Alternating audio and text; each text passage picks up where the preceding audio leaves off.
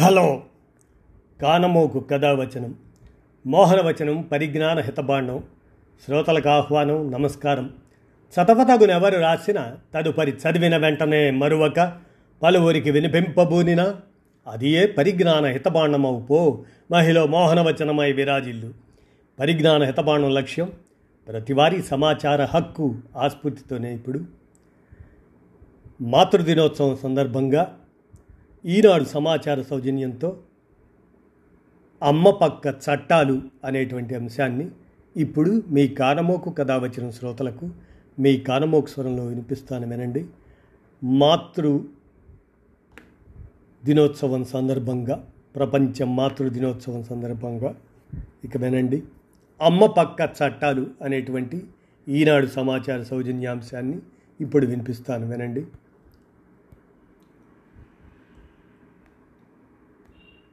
ఈ సృష్టి చక్రాన్ని గిరగిర తిప్పే శక్తి అమ్మదే. ఆమె కాదంటే రేపటి ప్రపంచమే ఉండదు.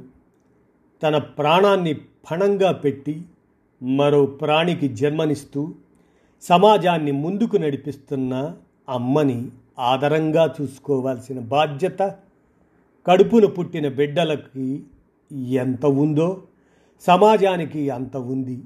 అందుకే అమ్మ రుణం తీర్చుకోలేనిది అని ఊరుకోకుండా ఆమె కష్టాన్ని తగ్గించే ఏర్పాట్లు చేస్తున్నాయి ప్రభుత్వాలు. అమ్మకి కొన్ని ప్రత్యేక హక్కుల్ని ఇవ్వడం తద్వారా సమాజంలో ఆమె ప్రాధాన్యం ఏమిటో చెప్పకనే చెబుతున్నాయి. ఈ మదర్స్ డే సందర్భంగా అమ్మలకి ఉన్న ఆ హక్కులేమిటో విందాం. అమ్మ పక్క చట్టాలు. అమ్మా నీకు హక్కులు తెలుసా? లలిత చిన్న ప్రైవేట్ పాఠశాలలో టీచరు. తొమ్మిదో నెల వచ్చేదాకా ఓపిక్గా స్కూల్కి వెళ్ళింది. డెలివరీకి సెలవు పెట్టబోతే రాజీనామా చేయమంది యాజమాన్యం. ఆమె స్థానంలో మరొకరిని పెట్టుకోవాలి కాబట్టి జీతంతో కూడిన సెలవు ఇవ్వడం సాధ్యం కాదు అంటూ డెలివరీ తర్వాత మరో చోట ఉద్యోగం చూసుకోమని సూచించింది.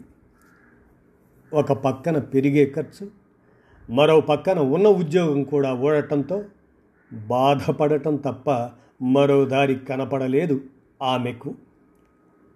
రేఖది మరో సమస్య. పెళ్ళి చేసుకొని కొత్తగా నగరానికి వచ్చిన ఆమె ఒక ఫ్యాక్టరీలో ఉద్యోగంలో చేరింది. మూడు సంవత్సరాల దాకా మెటర్నిటీ లీవ్ పెట్టడానికి వీలు లేదని యాజమాన్యం హెచ్చరించింది. చట్టాలు హక్కులు ఏమీ తెలియని రేఖ నగరంలో ఖర్చులు తట్టుకోవాలంటే ఇద్దరికి ఉద్యోగం అవసరం కాబట్టి సరేనని ఉద్యోగంలో చేరింది. రెండేళ్ళైనా పిల్లలు పుట్టలేదేంటే ఏదన్నా సమస్య ఉందేమో డాక్టర్ దగ్గరికి వెళ్దామంటూ పెద్దలు పోరుతుంటే వారికి విషయం చెప్పలేక సతమతమైపోయింది రేఖ. సరళది ఇంకో సమస్య. ఆమె పనిచేసే చోట క్రష్ లేదు. దాంతో రెండేళ్ళ పిల్లవాడిని బయట కేర్ సెంటర్లో పెట్టేది. తన జీతంలో సగం అక్కడ కట్టాల్సి వస్తుంది. అయినా పిల్లవాడిని బాగా చూసుకుంటే చాలు అనుకుంటే అది లేదు. బాబుకి చీటికి మాటికి జ్వరమో జలుబో వస్తుంది. అలా వచ్చినప్పుడల్లా ఆఫీస్కు సెలవు పెట్టడానికి ఇబ్బంది పడుతుంది. లలిత వాళ్ళ వదింది నగరంలో ప్రభుత్వ ఉద్యోగం.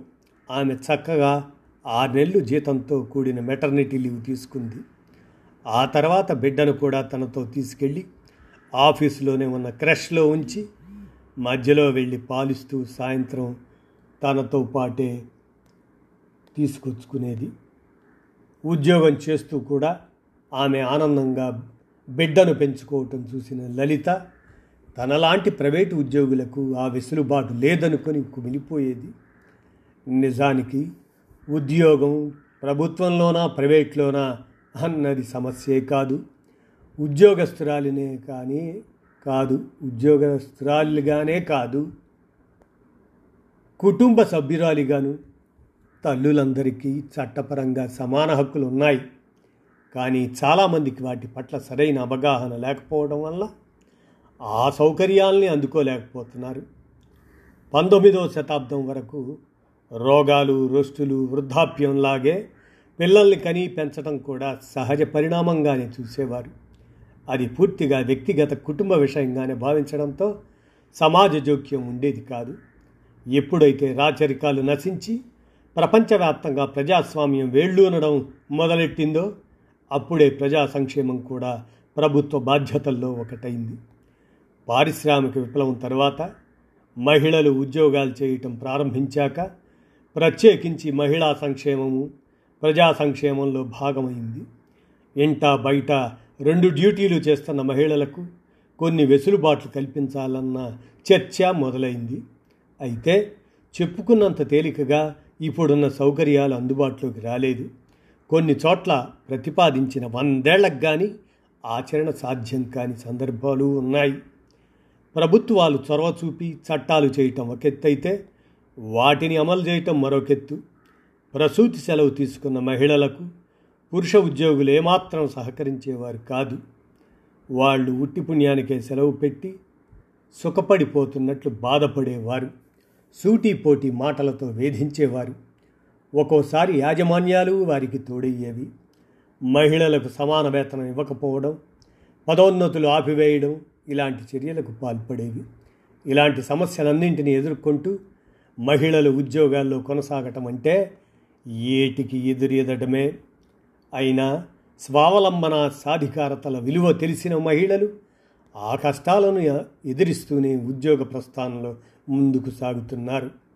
అందుకే ప్రసూతి సెలవుతో మొదలుపెట్టి వృద్ధాప్యంలో సంరక్షణ వరకు భిన్న సందర్భాల్లో తల్లులకు అండగా నిలిచే చట్టాల గురించి తెలుసుకోవటం ఎంతైనా అవసరం.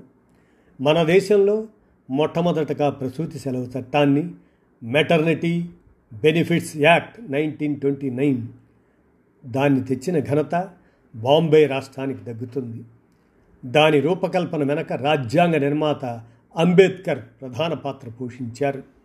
ఆ తర్వాత స్వతంత్ర భారతదేశంలో పంతొమ్మిది వందల అరవై ఒకటిలో తెచ్చిన మెటర్నిటీ బెనిఫిట్ యాక్ట్ ఎప్పటికప్పుడు కాలానుగుణమైన సవరణలు చేసుకుంటూ అమలవుతుంది. దీని ప్రకారం పది మందికి మించి ఉద్యోగులున్న ప్రతి సంస్థలోనూ కనీసం ఎనభై రోజులు పనిచేసిన మహిళలు పన్నెండు వారాల ప్రసూతి సెలవు పొందవచ్చు. అయితే మిగతా చట్టాల్లాగే దీన్ని అతిక్రమించే వారికి కొదువలేదు. ఎయిర్ హోస్టెస్ల రిటైర్మెంట్ వయస్సు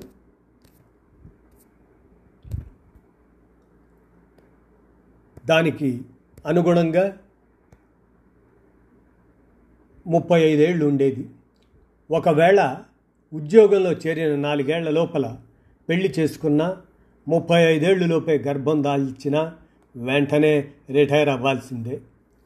అన్నాయి ఆ సంస్థ సర్వీస్ నిబంధనలు. మగాళ్ళకి అలా లేదు. ఎందుకు వివక్ష అంటూ ఉన్నత న్యాయస్థానం ముందుకెళ్ళింది ఓ ఎయిర్ హోస్టెస్. ఇది ఆర్టికల్ పద్నాలుగు ప్రకారం రాజ్యాంగం ఇచ్చిన సమానత్వ హక్కుకి భంగం కలిగించడం కాదా అని ప్రశ్నించింది. స్త్రీల పక్ష స్త్రీల పట్ల వివక్ష చూపుతున్న ఆ సర్వీస్ నిబంధనల్ని సుప్రీంకోర్టు తప్పుబట్టింది. దాంతో ఎయిర్ హోస్టెస్ల రిటైర్మెంట్ వయసుని యాభై ఐదేళ్ళకు పెంచారు. నీరా మాధుర్ ఎల్ఐసిలో ఉద్యోగి ప్రొబేషన్లో ఉండగా మెటర్నిటీ లీవ్కి దరఖాస్తు చేయడంతో ఆమెకు ఎలాంటి నోటీసు ఇవ్వకుండానే ఉద్యోగంలోంచి తీసేసింది సంస్థ. ఆమె ఉద్యోగంలో చేరేటప్పుడు నెలసరికి సంబంధించి పూర్తి సమాచారాన్ని తమకు ఇవ్వలేదని సాకు చూపింది. సంస్థ అడిగిన సమాచారం స్త్రీల ఆత్మగౌరవానికి ప్రైవసీకి భంగం కలిగించేలా ఉందని కోర్టు తప్పుబట్టింది. దరఖాస్తు నుంచి ఆ ప్రశ్నలను తొలగించడమే కాక ఆమెను ఉద్యమంలోకి ఉద్యోగంలోకి తీసుకోవాలని ఆదేశించింది.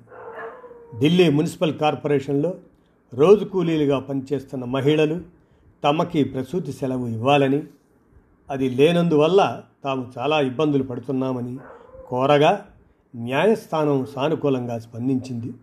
విధుల్లో తేడాలు ఉన్నప్పటికీ జీవిక కోసం శ్రమిస్తున్న అందరికీ కనీస సౌకర్యాల కల్పన విషయంలో సమానత్వం పాటించాలని పేర్కొంది. దాంతో ప్రసూతి సెలవు చట్టాన్ని రోజు కూలీలకు కూడా వర్తింపజేశారు. ఈ మధ్య మద్రాస్ హైకోర్టు ముందుకు ఒక కేసు వచ్చింది.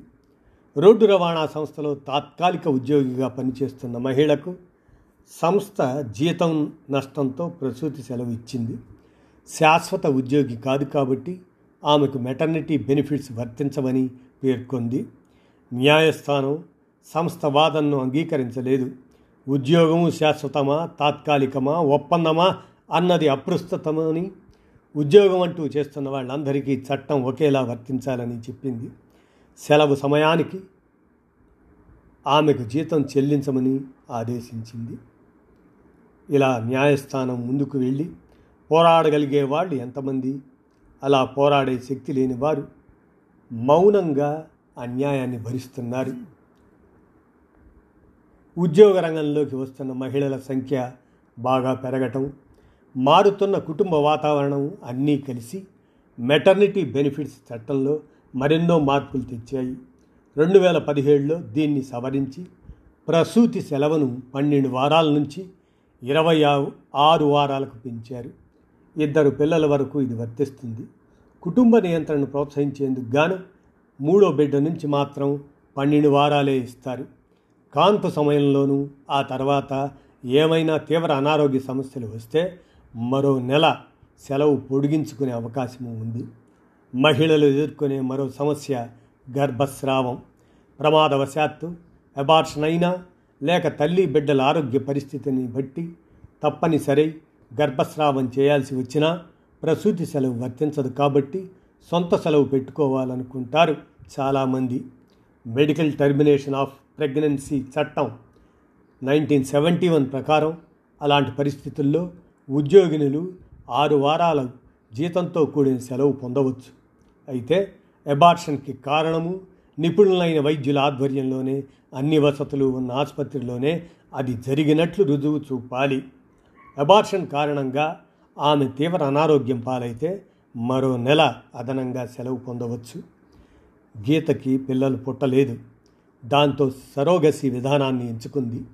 ఆ బిడ్డను పెంచుకోవడానికి మెటర్నిటీ లీవ్ ఇవ్వవలసిందిగా దరఖాస్తు చేస్తే ఆమె పనిచేస్తున్న రాష్ట్ర ప్రభుత్వ విభాగం అందుకు అంగీకరించలేదు. ఆమె స్వయంగా గర్భం దాల్చి బిడ్డను కనలేదు కాబట్టి సెలవు ఇవ్వాల్సిన అవసరం లేదని పేర్కొంది. గీత న్యాయం కోరుతూ కోర్టుకు వెళ్ళింది. న్యాయస్థానం ఆ సంస్థ వాదనను కొట్టివేసింది. బిడ్డను ఎలా కన్నారన్నది ఇక్కడ ప్రశ్నే కాదని బిడ్డను పెంచడానికి సెలవు పొందటం తల్లిగా ఆమె హక్కు అని ప్రసూతి చట్టం నిబంధనల ప్రకారం ఆమెకు సెలవు ఇచ్చి తీరాలని తీర్పు చెప్పింది. రెండు వేల పదిహేడులో మెటర్నిటీ యాక్ట్ చట్టానికి చేసిన సవరణలో సరోగసి దత్తతలను కూడా చేర్చారు. పిల్లలు లేని జంట దత్తత తీసుకున్నప్పుడు ఆ బిడ్డ మూడు నెలల లోపు వయసులో ఉంటే బిడ్డను ఇంటికి తెచ్చుకున్న రోజు నుంచి పన్నెండు వారాల పాటు తల్లి సెలవు తీసుకోవచ్చు. ఒకవేళ ఏ మహిళకైనా వివాహ బంధం ఇష్టం లేకపోతే ఆమెకు మాతృత్వపు మధురిమలను ఆస్వాదించే హక్కు లేదా అన్నది నిపుణుల ముందు చర్చనీయాంశం అయింది దాంతో ఒంటరి మహిళలకు దత్తత హక్కుని కల్పించింది చట్టం. మూడు నెలల వయసులోపు బిడ్డను ఆమె కనుక దత్తత తీసుకున్నట్లయితే ఆమె ఉద్యోగం చేస్తున్నట్లయితే నిరభ్యంతరంగా మూడు నెలల ప్రసూతి సెలవు తీసుకోవచ్చు. ఆరు నెలల సెలవు తీసుకున్నంత మాత్రాన తల్లి కష్టాలు గట్టెక్కవు. ఆఫీస్కి వెళ్ళిపోతే పాలు ఇవ్వటం కుదరదు కాబట్టి తమ పాలు మాన్పించి పోతపాలు అలవాటు చేస్తారు. కానీ బిడ్డకు కనీసం ఏడాది పాటు తల్లిపాలు ఇవ్వడం అవసరం అంటారు డాక్టర్లు. దీన్ని పరిగణనలోకి తీసుకున్న ప్రభుత్వాలు అందుకు తగిన ఏర్పాట్లు చేస్తున్నాయి. సెలవు పూర్తి చేసుకొని విధుల్లో చేరిన తల్లులు పిల్లలకు పాలు ఇవ్వడానికి రోజుకు రెండుసార్లు విరామం తీసుకునే వెసులుబాటు చట్టంలో ఉంది. అందుకు కావలసిన ఏర్పాట్లు చేయడం సంస్థల బాధ్యత అని ప్రసూతి చట్టానికి రెండు వేల పదిహేడులో చేసిన సవరణలో పేర్కొన్నారు. యాభై మందికి మించి ఉద్యోగులున్న ప్రతి సంస్థ కార్యాలయం ఆవరణలోనే తప్పనిసరిగా శిశురక్షణ కేంద్రాన్ని అదే క్రష్ అనే దాన్ని ఏర్పాటు చేయాలి. పిల్లల్ని చూసుకోవటానికి తగిన సిబ్బందిని నియమించాలి. పిల్లలకు బడిలో చేర్చే వయసు వచ్చే వరకు తల్లులు ఈ క్రష్ సౌకర్యాన్ని ఉపయోగించుకోవచ్చు. మధ్య మధ్యలో వెళ్ళి పిల్లల్ని చూసి రావచ్చు. కేంద్ర ప్రభుత్వ ఉద్యోగం సెంట్రల్ సివిల్ సర్వీసెస్ చేస్తున్న మహిళలకైతే ప్రసూతి సెలవే కాకుండా ఆ తర్వాత కూడా ఆ తర్వాత కూడా పిల్లల కోసం రెండేళ్ళు ఏడు వందల ముప్పై రోజులు చైల్డ్ కేర్ లీవ్ సౌకర్యం ఉంది. పిల్లలు పెరిగే క్రమంలో అనారోగ్యం పరీక్షలు లాంటి సందర్భాల్లో ఈ సెలవు పెట్టుకోవచ్చు. పిల్లలకు పద్దెనిమిదేళ్ళు నిండే లోపల ఇద్దరు పిల్లల కోసం దీన్ని వాడుకోవచ్చు. దివ్యాంగులైన పిల్లలైతే వయోపరిమితి లేదు. ఒకేసారి రెండేళ్ళు కాకుండా ఏడాదిలో మూడు సార్లకు మించకుండా ఎన్నిసార్లైనా పెట్టుకోవచ్చు. సింగిల్ పేరెంట్ అయితే ఏడాదికి ఆరు సార్లు వాడుకోవచ్చు. మొదటి మూడు వందల అరవై ఐదు రోజులకు పూర్తిగా తర్వాత మూడు వందల అరవై ఐదు రోజులకు ఎనభై శాతం వేతనం ఇస్తారు. ఉద్యోగులుగానే కాదు కుటుంబ పరంగాను మహిళల హక్కుల్ని కాపాడేందుకు తగిన చట్టాలు ఉన్నాయి దాంపత్య జీవితంలో భాగస్వామితో ఎన్ని ఇబ్బందులు ఎదురవుతున్నా విడిపోతే బిడ్డలకు దూరం కావాల్సి వస్తుందేమోనన్న భయంతోనో సంపాదన లేని తాను వారిని పోషించలేమోనన్న ఆందోళనతోనూ సర్దుకుపోయే మహిళలు ఎక్కువగా ఉన్న సమాజం మనది. ఆ పరిస్థితుల్ని బిడ్డకు తల్లి అవసరాన్ని దృష్టిలో పెట్టుకొని ఐదేళ్ళలోపు పిల్లల కస్టడీ తల్లికి అప్పజెప్పాలని చెబుతుంది. గార్డియన్ అండ్ వార్డ్స్ చట్టం అంటున్నారు ప్రముఖ న్యాయవాది జి వరలక్ష్మి. తొమ్మిదేళ్ళు దాటిన పిల్లల్ని వారి ఇష్ట ప్రకారం ఎవరి దగ్గర ఉంటామంటే వారికి అప్పజెపుతారు. సాధారణంగా మగపిల్లల్ని తండ్రి దగ్గర ఆడపిల్లలని తల్లి సంరక్షణలోనూ ఉంచడానికి ప్రాధాన్యం ఇస్తారు. అంతేకాదు పిల్లలు తల్లిదండ్రుల్లో ఏ ఒక్కరి దగ్గర ఉన్నా మరొకరిని వారిని సందర్శించే హక్కు ఉంటుంది. పిల్లలు మైనర్లుగా ఉన్నంత వరకు తల్లిదండ్రులిద్దరికీ వారి మీద సమాన హక్కులు ఉంటాయి. ఏ కారణంగానైనా భర్తను కోల్పోయి బిడ్డలతో ఒంటరిగా ఉన్న స్త్రీ తనను తాను పోషించుకోలేని స్థితిలో ఉంటే మామగారి నుంచి మనోవర్తి పొందే వెసులుబాటు కల్పిస్తుంది హిందూ దత్తత మరియు పోషణ చట్టంలోని సెక్షన్ పంతొమ్మిది. మరో సెక్షన్ ఇరవై ఒకటిలోని ఒక క్లాజ్ ప్రకారం చనిపోయిన కొడుకు కూతుళ్ళ పిల్లల్ని పోషించాల్సిన బాధ్యత కుటుంబం పెద్దదే. వేరే పెళ్ళి చేసుకోనంత వరకు కోడల్ని పోషించాలి. ఒకవేళ ఆమె మళ్ళీ పెళ్ళి చేసుకున్న బిడ్డల మీద హక్కు కోల్పోదు. వారిని అత్తమామలకు అప్పచెప్పనక్కర్లేదు. అలాగని బిడ్డలను తానే పెంచితే వారికి సొంత తండ్రి ఆస్తి రాదన్న భయమూ లేదు. దాన్ని భార్యగా తన పేరు మీదకో బిడ్డల పేరు మీదకో మార్పించుకునే హక్కు ఆమెకు ఉంటుంది. పెళ్ళి తర్వాత భర్త ద్వారా తనకు లభించిన వస్తువుల్ని ఆస్తుల్ని వదులుకోవాల్సిన అవసరం లేదు. ఒకవేళ తండ్రి పేరున ఏమీ లేకున్నా తాతకి పిత్రార్జితపు ఆస్తి ఉంటే అందులోనూ పిల్లలకు వాటా వస్తుంది. అందుకు వారు అభ్యంతరం చెబితే ఆ ఆస్తిని అనుభవిస్తున్న వారి నుంచి భరణం పొందే హక్కు ఆమెకు ఉంది. భర్తను కోల్పోయి వృద్ధాప్యంలో ఒంటరిగా ఉంటున్న మహిళలు ప్రపంచంలో మన దేశంలోనే ఎక్కువ. అలాంటి కొన్ని కోట్ల మంది సహజంగానే పిల్లల మీద ఆధారపడి బతుకుతున్నారు. వీరందరూ తమ వృద్ధాప్యాన్ని గౌరవంగా పిల్లలు మనవల సంరక్షణలో ఆనందంగా గడుపుతున్నారా అంటే లేదనే చెబుతున్నాయి. సమాజంలో తరచూ వెలుగులోకి వస్తున్న సంఘటనలు. ఎన్ని వ్యయప్రయాసలు కోర్చైనా పిల్లల్ని పెంచి పెద్ద చేయటం పెద్దల బాధ్యత అయితే వృద్ధాప్యంలో ఆ పెద్దల్ని పసిపాపల్లా కనిపెట్టుకుని ఉండటం కన్నబిడ్డల కనీస కర్తవ్యం అన్నది తరతరాలుగా మన సమాజం ఆచరిస్తున్న విధానం. ఇప్పుడు ఆ కర్తవ్యాన్ని మరిచి ఆస్తి మాత్రం తీసుకొని పెద్దలను అనాథలుగా రోడ్డును వదిలేస్తున్న బిడ్డల కథలు తరచూ వింటున్నాం. ఆ స్థితి నుంచి పెద్దల్ని కాపాడడానికి ఓ చట్టం ఉంది. రెండు వేల ఏడులో తెచ్చిన సీనియర్ సిటిజన్ చట్టం తల్లిదండ్రుల్ని తాతలు బామ్మల్ని కూడా పోషించడం పిల్లల బాధ్యత అని చెబుతుంది. వాళ్ళని తమ దగ్గర ఉంచుకొని ప్రేమగా చూసుకోవడం విడిగా ఉంటే నెల నెల ఇంటి నిర్వహణకు డబ్బు ఇవ్వడం సమయానికి వైద్యం చేయించడం పిల్లలు చేసి తీరాల్సి ఉంటుంది. పిల్లలు లేని వారికి బంధువుల్లో వారి ఆస్తికి ఎవరైతే వారసులు అవుతారో వారే పోషణ బాధ్యతను వహించాలి. అలా చూడనప్పుడు కన్నబిడ్డల దగ్గర నుంచి అయినా వారసుల దగ్గర నుంచి అయినా తమ ఆస్తిని తిరిగి తీసుకునే హక్కును ఈ చట్టం కల్పిస్తుంది. బిడ్డల నిరాదరణకు గురవుతున్న వారెవరైనా స్వయంగా కానీ మరొకరి సహాయంతో కానీ కలెక్టర్ కార్యాలయానికి ఒక దరఖాస్తు పంపితే చాలు. వెంటనే తగిన చర్యలు తీసుకుంటారు. ఈ చట్టాలన్నీ కూడా మహిళల హక్కుల్ని కాపాడుతూ వారి సాధికారితకు బాట వేస్తున్నాయి. ఉద్యోగ భద్రత వేతనంతో కూడిన ప్రసూతి సెలవు ఇలా ఇవ్వటం వల్ల సమాజానికి చాలా మేలు జరుగుతుందని అధ్యయనాలు చాటుతున్నాయి. విశ్రాంతి వల్ల తల్లుల ఆరోగ్యం మెరుగుపడుతుంది ఆర్థిక ఇబ్బందులు ఉండవు కాబట్టి బిడ్డల పోషణ మీద దృష్టి పెట్టగలుగుతున్నారు. పిల్లలకు వ్యాధి నిరోధక టీకాల వినియోగం పెరిగింది. వారి శారీరక మానసిక ఆరోగ్యం మెరుగుపడుతుంది. శిశు మరణాలు బాగా తగ్గాయి. ఒత్తిడి లేకుండా కలిసి గడిపే సమయం పెరగటం వల్ల తల్లి బిడ్డల మధ్య కుటుంబ సభ్యుల మధ్య బంధాలు బలపడుతున్నాయి. అమ్మ ఆనందంగా ఆరోగ్యంగా ఉంటే ఇంటిల్లపాది ఆనందంగా ఉంటుందన్నదే ఈ చట్టాలన్నిటి పరమార్థము అంటూ అమ్మ పక్క చట్టాలు అనేటువంటి అంశాన్ని ఈనాడు సమాచార సౌజన్యంతో మీ కానమోకు కథావచనం శ్రోతలకు మీ కానమోకు స్వరంలో వినిపించాను. విన్నారుగా? ధన్యవాదాలు.